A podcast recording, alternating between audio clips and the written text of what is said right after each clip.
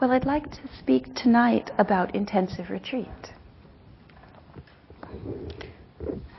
There was a Calvin and Hobbes. Now, in the first little picture here with Calvin and Hobbes, um, Calvin is sitting in a big armchair watching television, complaining. There's nothing good on TV. And the father walks in the room and says, Then turn it off. And Calvin turns around to talk to his father with this expression of, What do you mean? He says, Turn it off? You mean I should just sit here staring at a blank screen all day? And then in the next, in the next picture, there's the, the father throwing him out the, out the door into the backyard.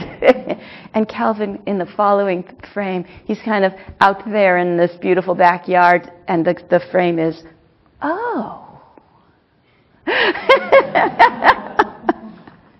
and I like this cartoon. Sometimes we really get into a rut, a rut of stimulation, a rut of entertainment. And even when it isn't what is of the greatest importance to us, and it may not even be entertaining, sometimes it's hard to make that step out of the pattern. You all know that I attend a lot of retreats um, I've had over seven years in silence, and that doesn't count the time I spent with, in, with gurus and with um, monastic life, um, except for the, the silent part of the monastic life, which was the small component. I love silent practice. But when people hear that, they often react rather shocked. Um, even if I just say I'm going to go on a four month retreat this summer, which to me seems like a very short period of time. People look like their mouth often drops open and with complete confusion as to what do you do? Why would you want to attend a silent retreat? How don't you go crazy? And then the question often comes, what do you get out of it? which I always find to be a rather amusing question. What do you get out of it? We do so much in our lives to accomplish, to get, to gain, as though this accumulation of who knows what accomplishments, possessions, um, status, um, accumulated days in retreat somehow means something in our in our world, in our culture. Can we do something and not expect to get anything out of it? Wouldn't that be radical? But it does raise a very simple question, which is why sit a long retreat? Now, a long retreat could be just a four or five days if you've never spent more than a day in silence. Then five days or a week will be a long retreat for you. Um, when I was um, teaching in some communities, they usually only maybe do one week retreats. So if I offer a 10 day retreat, it's called a long retreat. You know, everything is relative. People who usually sit a one month retreat will say a three month retreat is a long retreat. Yeah, so it's all it's all very um, relative. Uh, but many of you have sat retreats, and I would like to ask you, why do you sit retreats? What do you find the value to be? Would somebody be willing to share? Man.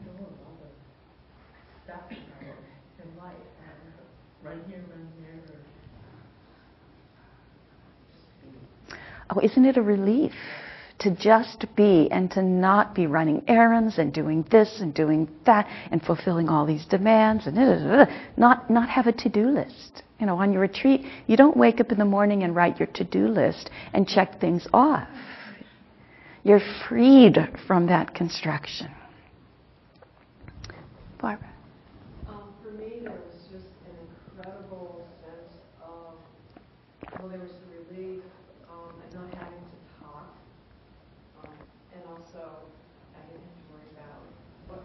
don't sit all day. You have been on retreat. It's 45 minute periods generally. Um, but it was real safety. Yeah. It was just safety to be and to be taken care of. And Yeah. to just let come up whatever comes up and everything is perfect. Yeah, yeah. You know, that's actually, that quality of safety is one thing that is valuable. Even if somebody attends a retreat and doesn't meditate at all. Now, usually that doesn't happen. People go to retreats to meditate. But I actually think it's valuable just to be in a safe environment. And often it will take me a few days to adjust mentally because I'm so used to locking the doors, locking my car, closing up this and that. And on retreats, we just take the precepts.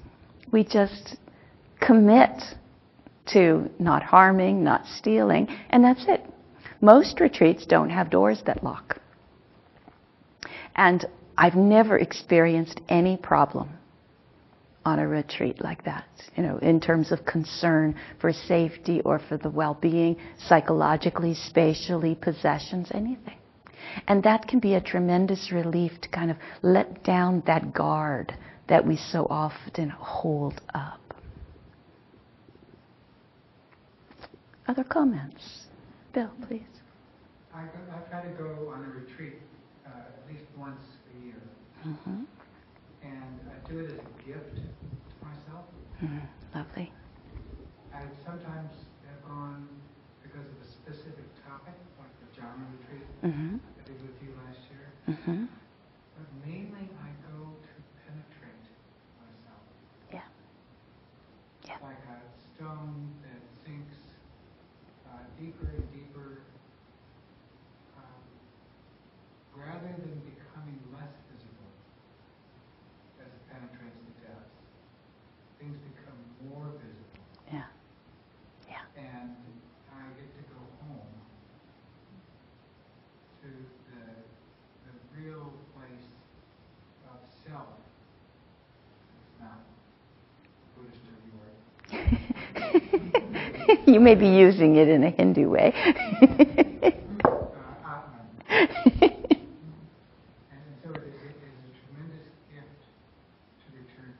yeah. Yeah. Lovely. Lovely. Yeah, there's so much that we can realize in the silence that it's rarely realized when we're are, when we're doing so much every day that requires our uh, preferences to be stimulated, our abilities to be activated, our service, our um, thoughts, our plans, our um, uh, discursive mind, that we, we bring up so much in daily life. Um, and uh, there's another kind of clarity and there's another way of knowing ourselves um, that's beyond all of the things that we do and the ways that we manifest socially. It's incredible to see ourselves. Some teachers describe this quality of being naked, naked awareness, um, a, a, a kind of vivid knowing, a deep realization of who and what we actually are. Other comments from people who've attended retreats? Has it been difficult for anyone? Oh, go ahead, Paul. No, just that, it's kind of short lasting, but I know every time I go on a retreat, or the days after the retreat, I'm usually just floating on a cloud. Hmm. You know, it's very, uh, a very joyful experience. Yeah, yeah, yeah. Joy is a huge part. Sometimes the joy comes because we were suffering on the on the retreat, but we bared the suffering. And sometimes the joy comes because there was just pleasure and joy and lightness. It's interesting on retreat, we understand very often, we understand really what the source of happiness and joy is, and that it's not pleasure. You know, we find a very deep resource for joy that comes in the capacity to let go, that comes in our clarity, that comes in the development of concentration and wisdom, that comes in, in that realization of our, of, our, of our growth and the purity of our minds.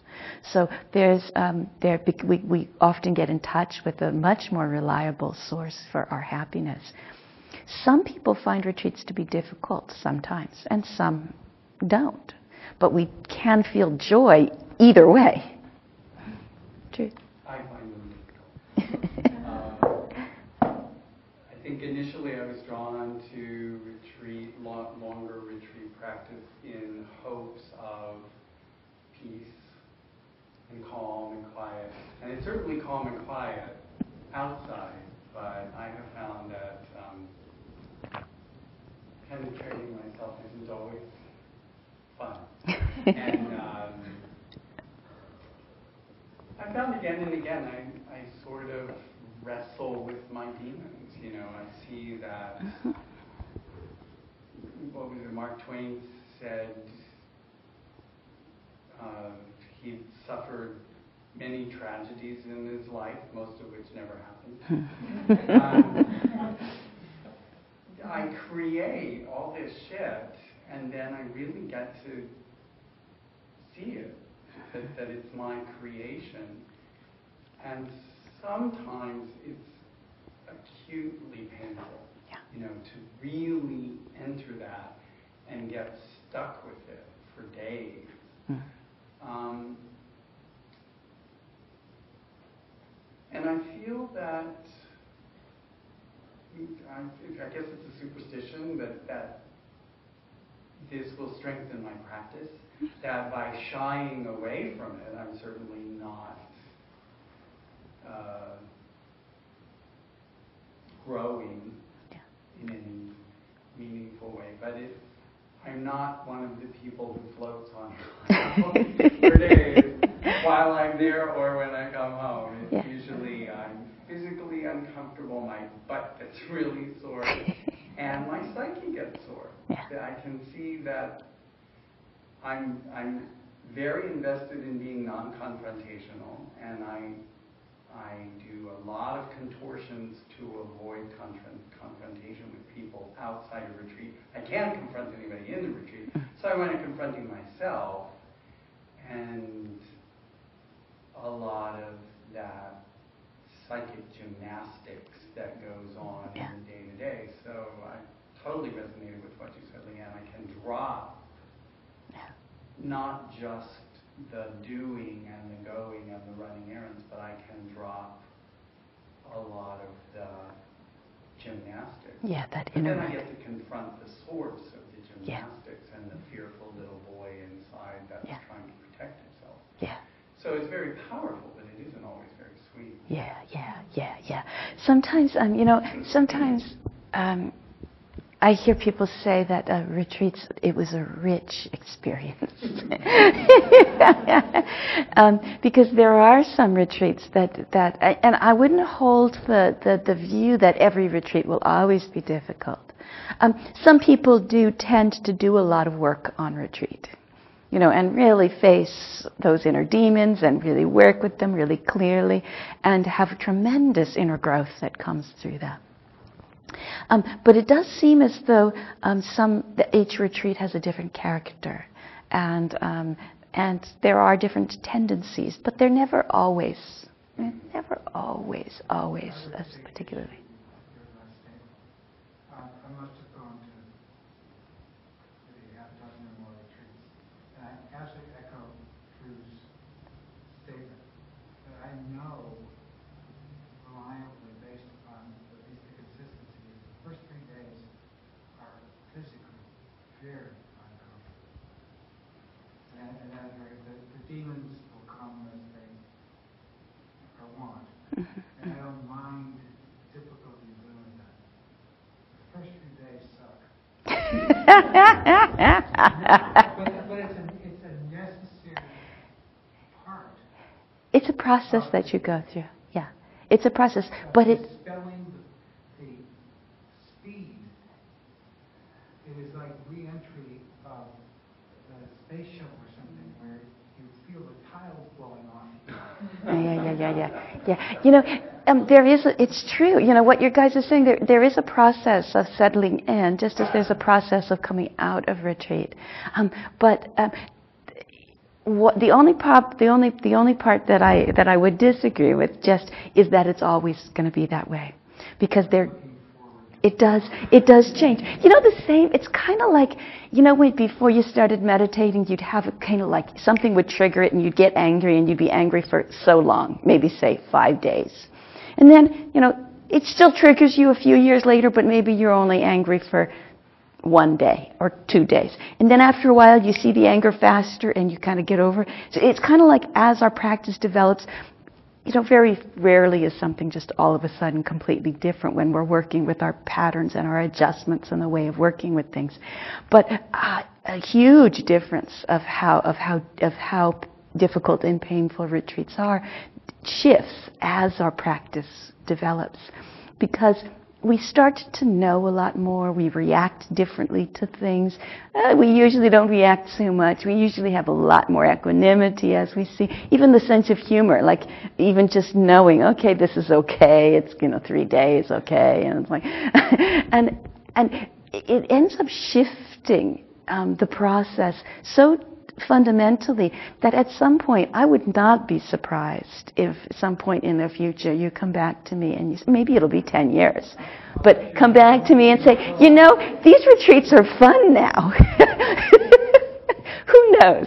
But um, it is wonderful to be able to go through a process and to be okay entering into a process that may be painful and not demand that it be pleasant um, because I can't tell you that your retreat's going to be fun.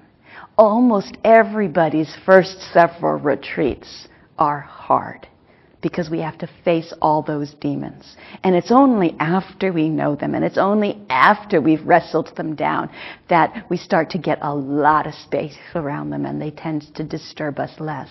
And then we just kind of see them really quickly and they dissolve. So there's a there's so almost always people have to work for the first few retreats, but it's fun. It's okay. It's rich work. It's um, it's rewarding work. so there are though a lot of different reasons why people would undertake a retreat and different values that are um, you know that retreats are used for and sometimes it's very simple just because we are tired and we need a real vacation and sometimes going on a holiday isn't really a vacation. I mean, it can be exhausting to go to the beach. You have to swim, you have to put on sunscreen, you have to whatever, you know, sometimes do all sorts of things and we may not be resting the mind. Sometimes people will go on a hike or something and be carrying all of their worries with them into that experience. Maybe be sailing a boat, but be talking with their buddy about all the things that are bothering them. So sometimes, even if we go on a holiday, we may have taken our body on a holiday, but if we don't know how to free our minds from those habits, then we're not really resting deeply. So retreat gives us an opportunity to rest the mind, to rest the identity construction, to rest all of those patterns that keep us engaged socially. So the quality of rest and holiday is a big part, I think, of doing retreats. Um, and it isn't just to say it's a holiday. I mean, it's probably wrong to compare it to going to the beach. Um, but I think we need a holiday from ourselves sometimes. Maybe our holiday from our patterns, a holiday from our identities, a holiday from our habits. And that holiday from our habits, that t- separation from all of the talking, all of the socializing that keeps perpetuating an image of ourselves, it gives us a new perspective on who and what we are and what matters to us. This can help us relax. It can help us recharge our batteries. It can help us rejuvenate ourselves. It's very good for our health um, and to recover from stress and the impact that stress has on us. We also find that when we attend retreats, our practice inevitably deepens whether we're developing mindfulness or concentration or equanimity or patience, whether we're working with um, a, a noticing impermanence or noticing emptiness or noticing learning this or that or investigation. Practice deepens when we give attention to it. It's inevitable. I mean, at, at most, how long do you practice in your daily practice? One hour, two hours a day? But when you go on retreat, you're getting a much deeper dose. Maybe you're practicing 10 hours a day. So that in itself takes the practice to a much deeper level and lets people see more subtle aspects of the mind. Rumi, there's a poem from Rumi um, that says, Which is worth more, a crowd of thousands or your own genuine solitude? Freedom or power over an entire nation? A little while alone in your room will prove more valuable than anything else that could ever be given you. Most religions have some form of a Sabbath, a day of rest, a day of quiet, a time to stop the busyness of working and running around and to turn our attention to the inner life, to consider what is of value to us, what do we really appreciate, to celebrate life, to rest, relax, rejuvenate, and in some religions to realize God. When we're busy in our activities in life and work and family and running here and there in accomplishing our to-do lists, we very often have a sense of self-importance. In fact, many people feel self-important when they can complain that they're too busy. Have so much on my plate, I'm in such demand, my calendar is so complicated, da da da. Um, and sometimes that sense of I've got so much to do, I'm really important, I'm not forgotten, I have a place in the world, it can fill up our lives to the point that we forget to reflect and we don't know how to slow down. Can we take some time to just not be rushing towards our goals? So often we're identified with our work and our activities and our jobs and our roles. But you know, work is never done. Nyoshul Khenpo Rinpoche said, Activities are endless like ripples on a stream. They only end when you drop them. Human moods are like the changing highlights and shadows on a sunlit mountain range. All activities are like games children play, like castles made of sand. View them with delight and equanimity, like grandparents overseeing their grandchildren, or a shepherd rest, resting on a grassy knoll, watching over his grazing flock. Can we be that relaxed with our activities? Or do we get obsessed with trying to make things a certain way? But no matter what it is we want to have in our life, to get, to complete, to achieve, the work will never be done. Will you ever have the best house? You know, there's always remodeling. And then is remodeling ever done? I mean, it can last a long time. What about the garden? Is the garden ever done? Is it ever finished? Is it ever right? It's perpetual work. and the car, you know, there's, you know, you, you, you, get one car together and then it needs a little tweaking here, a little polishing there, a little armoralling there. And then before you know it, there's a new model out there to get. These things are never done. Who really has enough time, enough success, enough prestige, enough money? You know, we think that we're going to have more time by getting new technologies, but does it ever work? You know, has the computer actually given you more time in your life? It hasn't in mine. It occupies more time. Even the vacuum cleaner. I remember reading a, um, an article, or no, it wasn't an article. It was one of those um, history shows on evolution of technology in the home. Um, I think it was the History Channel or something. and it was talking about the vacuum cleaner and how much time women spent cleaning the house before the vacuum cleaner and after the vacuum cleaner. And the vacuum cleaner was touted as this efficient thing that was going to make women's lives easier in the home, but it actually increased the expectation of how clean a carpet needed to be and increased the amount of time that the average woman spent cleaning the house. And they went through all these different home technologies with the relationship of technology in the home to time. Um, what about graphics? Like um, um, Maureen makes us these fabulous flyers, and, and, we're very fortunate to have Maureen, who has the graphic skills to make the flyers, and Barbara, who has the graphic skills to make us these wonderful cards. But do you know how to do these? I don't actually have the skills to do these, and yet the expectation is to produce these. Now, it wasn't very long ago, I mean, when I started teaching, that it was a perfectly acceptable flyer to just kind of photocopy one and to cut out a picture and to stick it on it. And it wasn't very long before that when it was perfectly fine to take a marker and to hand write a flyer. And people would come to an event like that. You know, that wasn't very long ago that that was acceptable. But do you think we could get away with marker flyers and put them in the bookstores and places and have people come to our events? I don't think so. As the technology changes, our expectations are affected to match it. And there's this increasing, increasing, increasing um, system. Just as Nyoshul Khen Rinpoche said, activities are endless. Like ripples on a stream, they only end when you drop them. Now, I'm not saying we drop all our flyers. Let's put them on posters. Let's get them out there.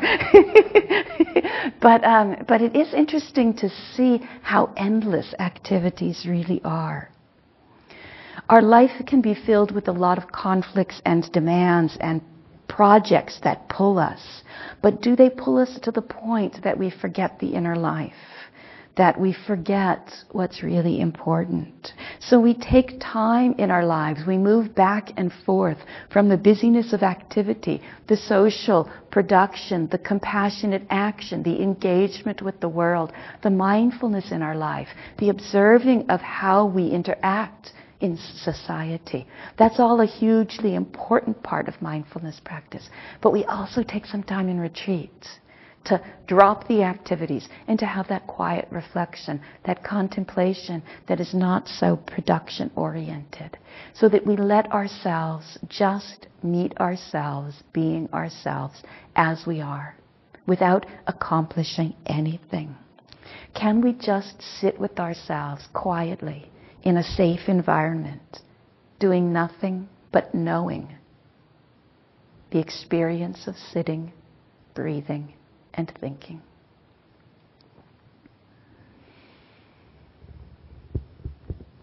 It can be a great relief just to release the demand for productivity of this expectation that whatever we do, we're going to need to gain something from it. Now, sometimes students, before they do a first retreat, ask for an interview. It's fairly common. And most of the time, people are, are, are very shy and a little afraid and kind of nervous before they've attended their first retreat and ask a lot of questions. And it's I, I, really enjoy meeting with people before they've attended their first retreat um, because there's such a freshness and uncertainty. What's it going to be like? And often people assume that it's going to be difficult, but this really isn't known. There often are adjustments that we have to make. But sometimes, you know, it's, it's weird, but some people, they drop right into retreat and it's just like home to them. And some people struggle and work and really have to be courageous to face their patterns and their, their processes. So I encourage people to allow it to be however it is. It may be a challenging struggle and it may be a rewarding struggle. And it may not be a struggle at all. It may be a joyful pleasure. Retreats can manifest in so many ways. I've had some very difficult retreats and I've had some blissful, easy, smooth retreats. But I would say that when I reflect on my life, some of the happiest moments that I can identify have occurred in the silence of retreat. Some of the most exquisite states of peace and happiness and joy have occurred then. We have to sometimes explore what it means to be happy and what do we need to be happy. And when we're in retreats and we experience happiness, we understand that it has nothing to do with all the accumulations and the busyness and the external things that we do in our lives. Sometimes people do retreat practice to prepare to die. May sound morbid, but it's actually a really wonderful motivation. Can we take some time away from everything that we usually know and just work with whatever arises in our hearts, in our minds, our attachments, our anguish? And sometimes we really do just rest. And it's amazing to see what happens when we let the mind rest. I don't think we have to do a lot when we go on retreat. There's a movement into retreat that may be just enough. Because to enter into retreat, even for a couple of days, we have let go of a lot of the activity and the identification. The illustration that's given is that, you know, sometimes when people are, have cows in a field, they don't let the cows um, graze the field all the time. In fact, when I was staying in England, I stayed on a farm that had cattle grazing on the fields. And they would periodically block off different portions of the field to allow it to rest. And what was interesting was they didn't do anything. They didn't like plant a particular something to renew the soil. They just let that portion of the field rest. And if it wasn't being grazed by the cows, then the seedlings that were in the, the seeds that were in the soil itself, they would get to flower and they would come to, um, to, to grow. And there'd be extraordinary wildflowers and grasses and, and it would be life would just happen and appear just because it wasn't constantly being gnawed on. And sometimes I think that's what we let give for ourselves when we go on retreat. We just let ourselves rest, and then we observe what flowers out of us, what arises, what manifests when we're not constantly being gnawed on by our duties and our responsibilities. Often, what manifests for people is a sense of creativity and clarity.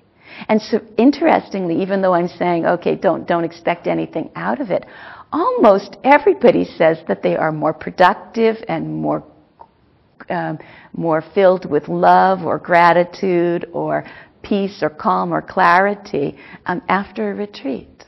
In fact, sometimes when I was writing my book and I got stuck, then I, um, I would just sit. And spending some time, sometimes it would be a whole day. You know, if I just sat in retreat, then the clarity would be there. To uh, it would the clarity would arise, and I'd understand the chapter. Sometimes there were parts, there were times in the editing of the book when I didn't do a formal meditation retreat. I went into a writing retreat because in the complexity of daily life, you know, answering emails and telephone calls and meeting people every day and doing this and that, it was like my mind didn't have the space to hold the whole book. And there was a point in the editing process when I had to reconstruct the chapters I had to have the whole book in my mind and be able to move things around, and I could not do it in daily life even if I blocked out whole days when I was alone, my mind it was like it was like it just didn't fit there.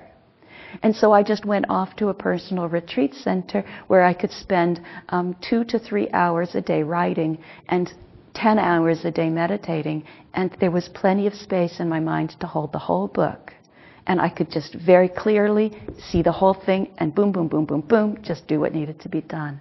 Whereas I was struggling to do it here. So it wasn't a question of the timing. You know, I had more than the two or three hours in daily life I could carve out of my day, but I couldn't carve that space out of my mind here.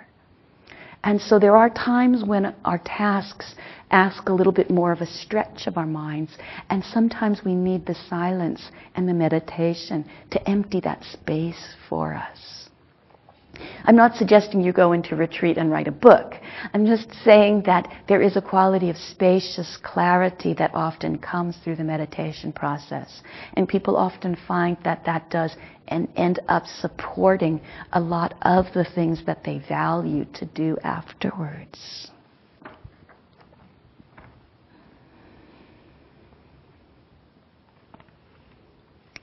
Rumi said, Drum sound rises on the air. Its throb, my heart. A voice inside the beat says, I know you're tired, but come, this is the way.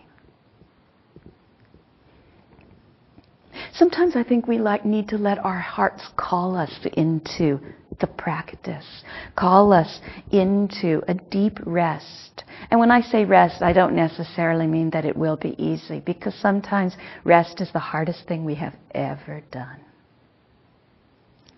It may even require such courageous effort that it feels like every cell of our body, every cell of our being is, um, is um, working just to sit and breathe.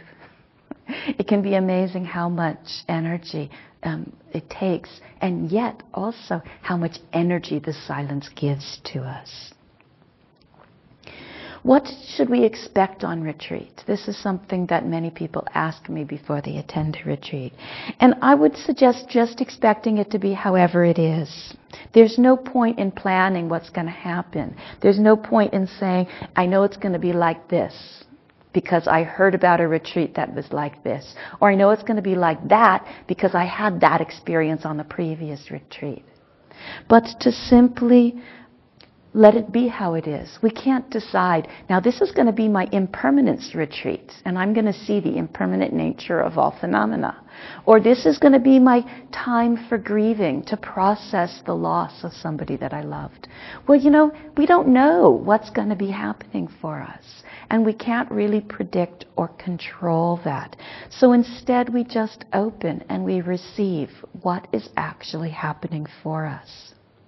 It can be amazing as a teacher to hear interview after interview after interview after interview and how many different kinds of experiences are happening in the same room.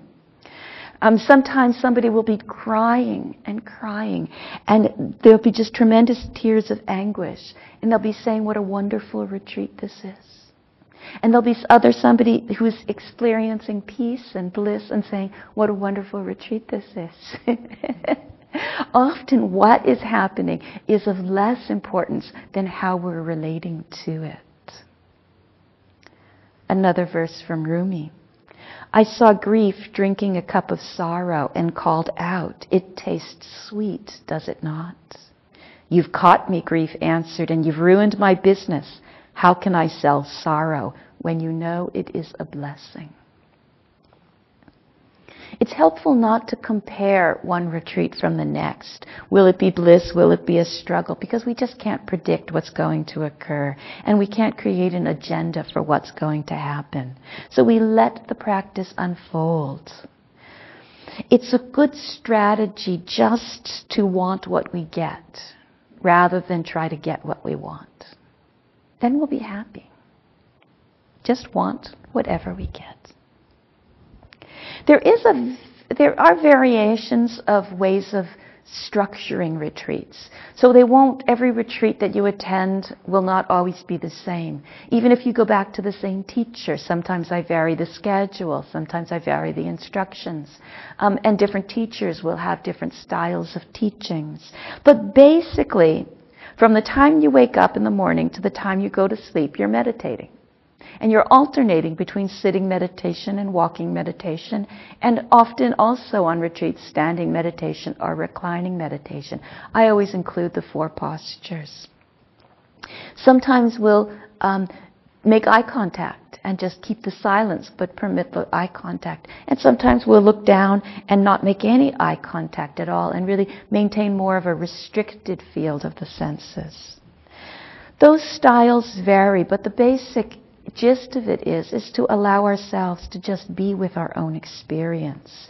This can be a great relief. We don't have to smile, we don't have to put on a happy face. We also don't have to gr- frown and grimace. We can just be.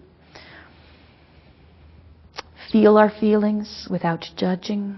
Allow them to be as they are.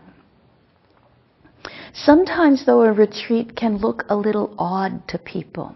Usually, we are off into the forest, like the retreats that we'll have are all in um, in the redwood forest, and we'll have the centers to ourselves, and we'll be really very much secluded. So it'll be quite easy and lovely. But I've sometimes attended and taught retreats at places where some outsiders would pass through the retreat, and I was sitting a retreat um, in New York one time and some kids from the neighborhood um, kind of would pass through the retreat center on their bicycles.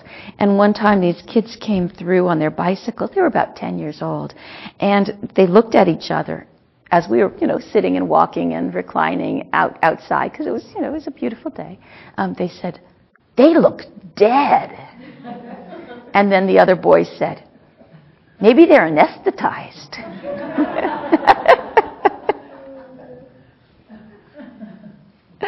so sometimes it can be a little odd, but you know, we get used to it. And sometimes people are afraid of the silence and they think, I'll never be able to stay silent. I can't do it. And it's amazing how easy it is. I've actually rarely had some had people on retreat that actually found it difficult. Although I have to admit that I did on my first retreat was a 10-day retreat. I did at one point find the silence really hard.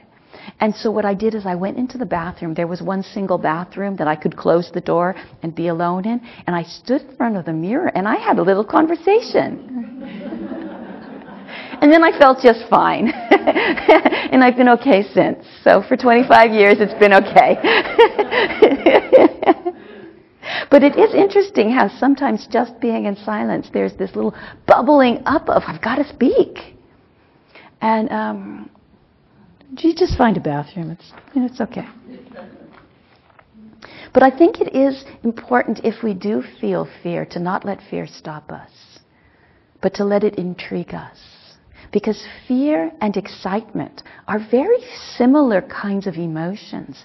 And it doesn't take too much to shift a little fear into just a little curiosity or a little excitement to let that energy not stop us, but move us forward into our practice, into our path.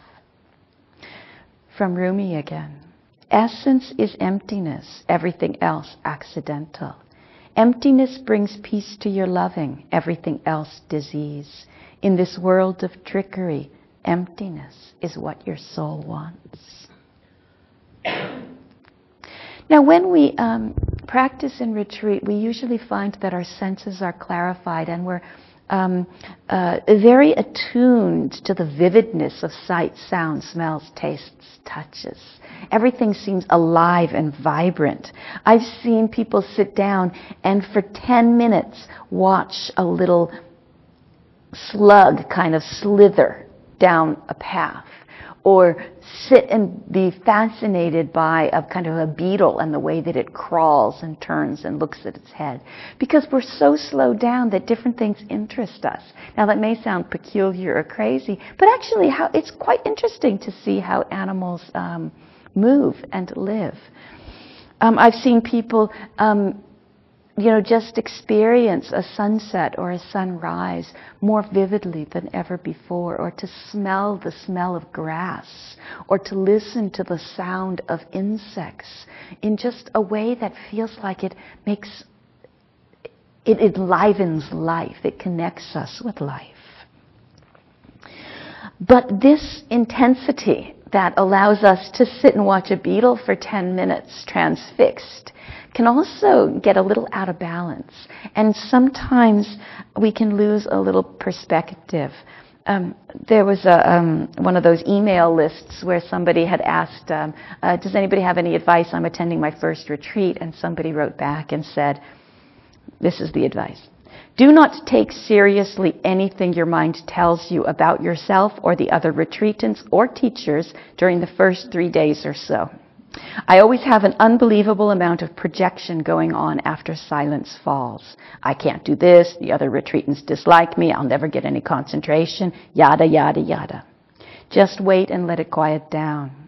By day four, I'm usually in the clear at the end of the retreat. I get to find out that all the things in my mind, that, that my mind was saying were way off base. So I think this advice was very nice, and it was basically saying don't take our thoughts too seriously. Because when we're in silence, we don't have the same markers that define who we are socially and that regulate interactions. And in that space, judging often fills the gap. It's a well known phenomena that's called lovingly, it's been dubbed yogi mind and everybody is vulnerable to yogi mind. So we offer tremendous ease of forgiveness when people get a little bit out of perspective on retreat. Like some little thing will blow up into some huge reaction, and then we'll realize, oh, how sensitive I am. How was that reaction? And we start to just look into it. So that's, yogi mind is not a problem um, so long as we don't take it too seriously, and all teachers are very familiar with it. People sometimes ask how long they should start do do as their first retreat. And I think it doesn't matter. I've known people to have their first retreat be a three month retreat and love it. But I don't usually recommend that. I generally recommend three to five days for a first retreat because that's long enough to drop in, but not so long that you've had to totally change your entire lifestyle every moment of mindfulness is significant.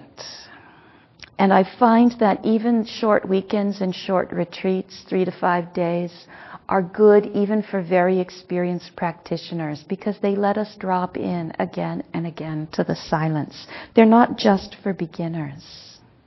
I think it's important to do retreats regularly. Some people will do one a year, some will do one a quarter um, people will vary depending on their lifestyle and what their commitments permit. But don't wait until you have ideal conditions. Don't procrastinate when you want to do a retreat. Just sign up and do one. Usually, when I finish one retreat, before I leave that retreat, I sign up for my next one because life just gets too complicated and fills in all those little squares on my calendar. So I like to, when I get a new calendar, the first thing I do is I block out retreats and I make sure when I leave a retreat that I have another one on my calendar.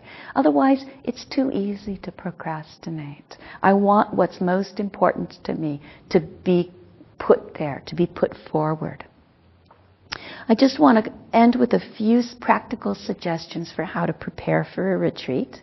And I think it's helpful to sit a little bit extra in the week before because it really helps to reduce the sleepiness in the first couple of days of retreat if we've just sat instead of one time a day, sat two times a day. It just has a tremendous um, influence on that sleepiness. We, we kind of warm up a little bit. But sometimes it just doesn't happen. And in order to take the time off to go on retreat, we're working extra, and we kind of come to this screeching halt. Well, so that's what we've done, and we just have to go through the process of settling again. It's helpful to stretch the body. It's helpful to take care of our commitments, to finish up unfinished business, to um, leave our laptops and our cell phones at home, to call our family so that we've taken care of the things that could pull our minds out of retreat. And we know that things are just settled and that anything that has to be done will be done when we come back. When you're packing, don't bring a soccer ball. You don't need a bicycle. You don't need a lot of books. You don't need to bring an easel and painting supplies. You don't need entertainments, even if they're wholesome and beautiful activities. It's a time to be who you are without your toys.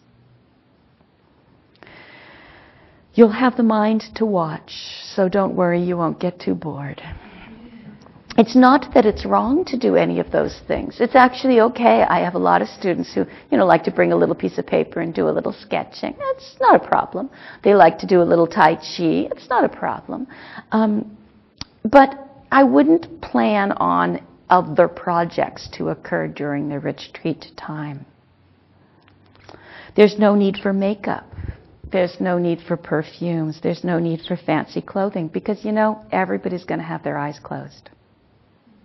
And it is important to bring, to do a little shopping beforehand, to buy fragrance free shampoos and lotions. Because if you're sitting there and your senses get really um, alivened and vibrant, and the person next to you has on coconut oil, you're sitting there meditating on coconut oil. It's hard to even find the breath over some perfumes or aftershaves or, or conditioners. So most retreat centers and all the retreats that I teach um, require and, and, and really ask people to come with scent-free products because otherwise you may have gotten used to the strawberry smell of your shampoo, but um, the rest of the room might be meditating on the strawberry smell of your shampoo. so, um, so that's kind of a that that uh, that for most people requires a little bit of shopping and a little bit of patience because you know I have yet to find a nice scent-free shampoo and conditioner. So if anybody knows of one out there, let me know because I've tried like five of them and I don't like any of them. So it's a renunciation practice. It's a gift to the other meditators. but um, but that's important. And also bring a thick zab- zabuton. People often need to buy one because sometimes uh, retreat centers have hardwood floors and you don't want to be cold. Why not be comfortable if you can? Bring a shawl for warmth. And most retreat centers don't have coffee. So it's really, if you're addicted, either bring a stash or wean yourself off the week before, or you're going to be experiencing withdrawal symptoms along with being tired the first few days. You know, it's fine if you want to do it that way, but you could also, you know, prepare. And don't worry, if there's something that you really need, if there's a medical need, it will be, there, it will be taken care of. When you come out of retreat, I just suggest that you do it slowly, that you don't rush into activities and daily life. You know, you don't have to answer all your emails. I've had people race out of retreat and have planned a dinner party that next night. And so they rush to the store and have to do all this cooking. You know, let yourself come out of retreat slowly so that, you know, you can still go to work. That's not a problem. You're functional. But, you know, don't pile on a lot of activities because the rich thing about the retreat is by coming out of a retreat, you're clear, you're calm, you're quiet, and you will be able to understand a lot more of your patterns and the way you interact with your relationships, your family, your friends, your work if you just go a little slowly so that you can process those interactions as they're occurring. So I really recommend for the next few days that you have a normal schedule but a light schedule, you know, a light kind of schedule. I'll just end with a poem um, by a student named Milton Townsend. Just walking back and forth I walk across this beautiful, desolate beach again and again, walking back through myself, erasing my footprints with each new footstep as the tide comes in. Back and forth, over and over, until not one single individual footprint remains, but a path through the bleached litter of broken shells and tattered heaps of dry black seaweed walking the beach into existence, just walking, and the tide comes in. Well, I want to thank you for your patience tonight. Thank you for listening. To learn how you can support the teachers and Dharma Seed, please visit dharmaseed.org slash donate.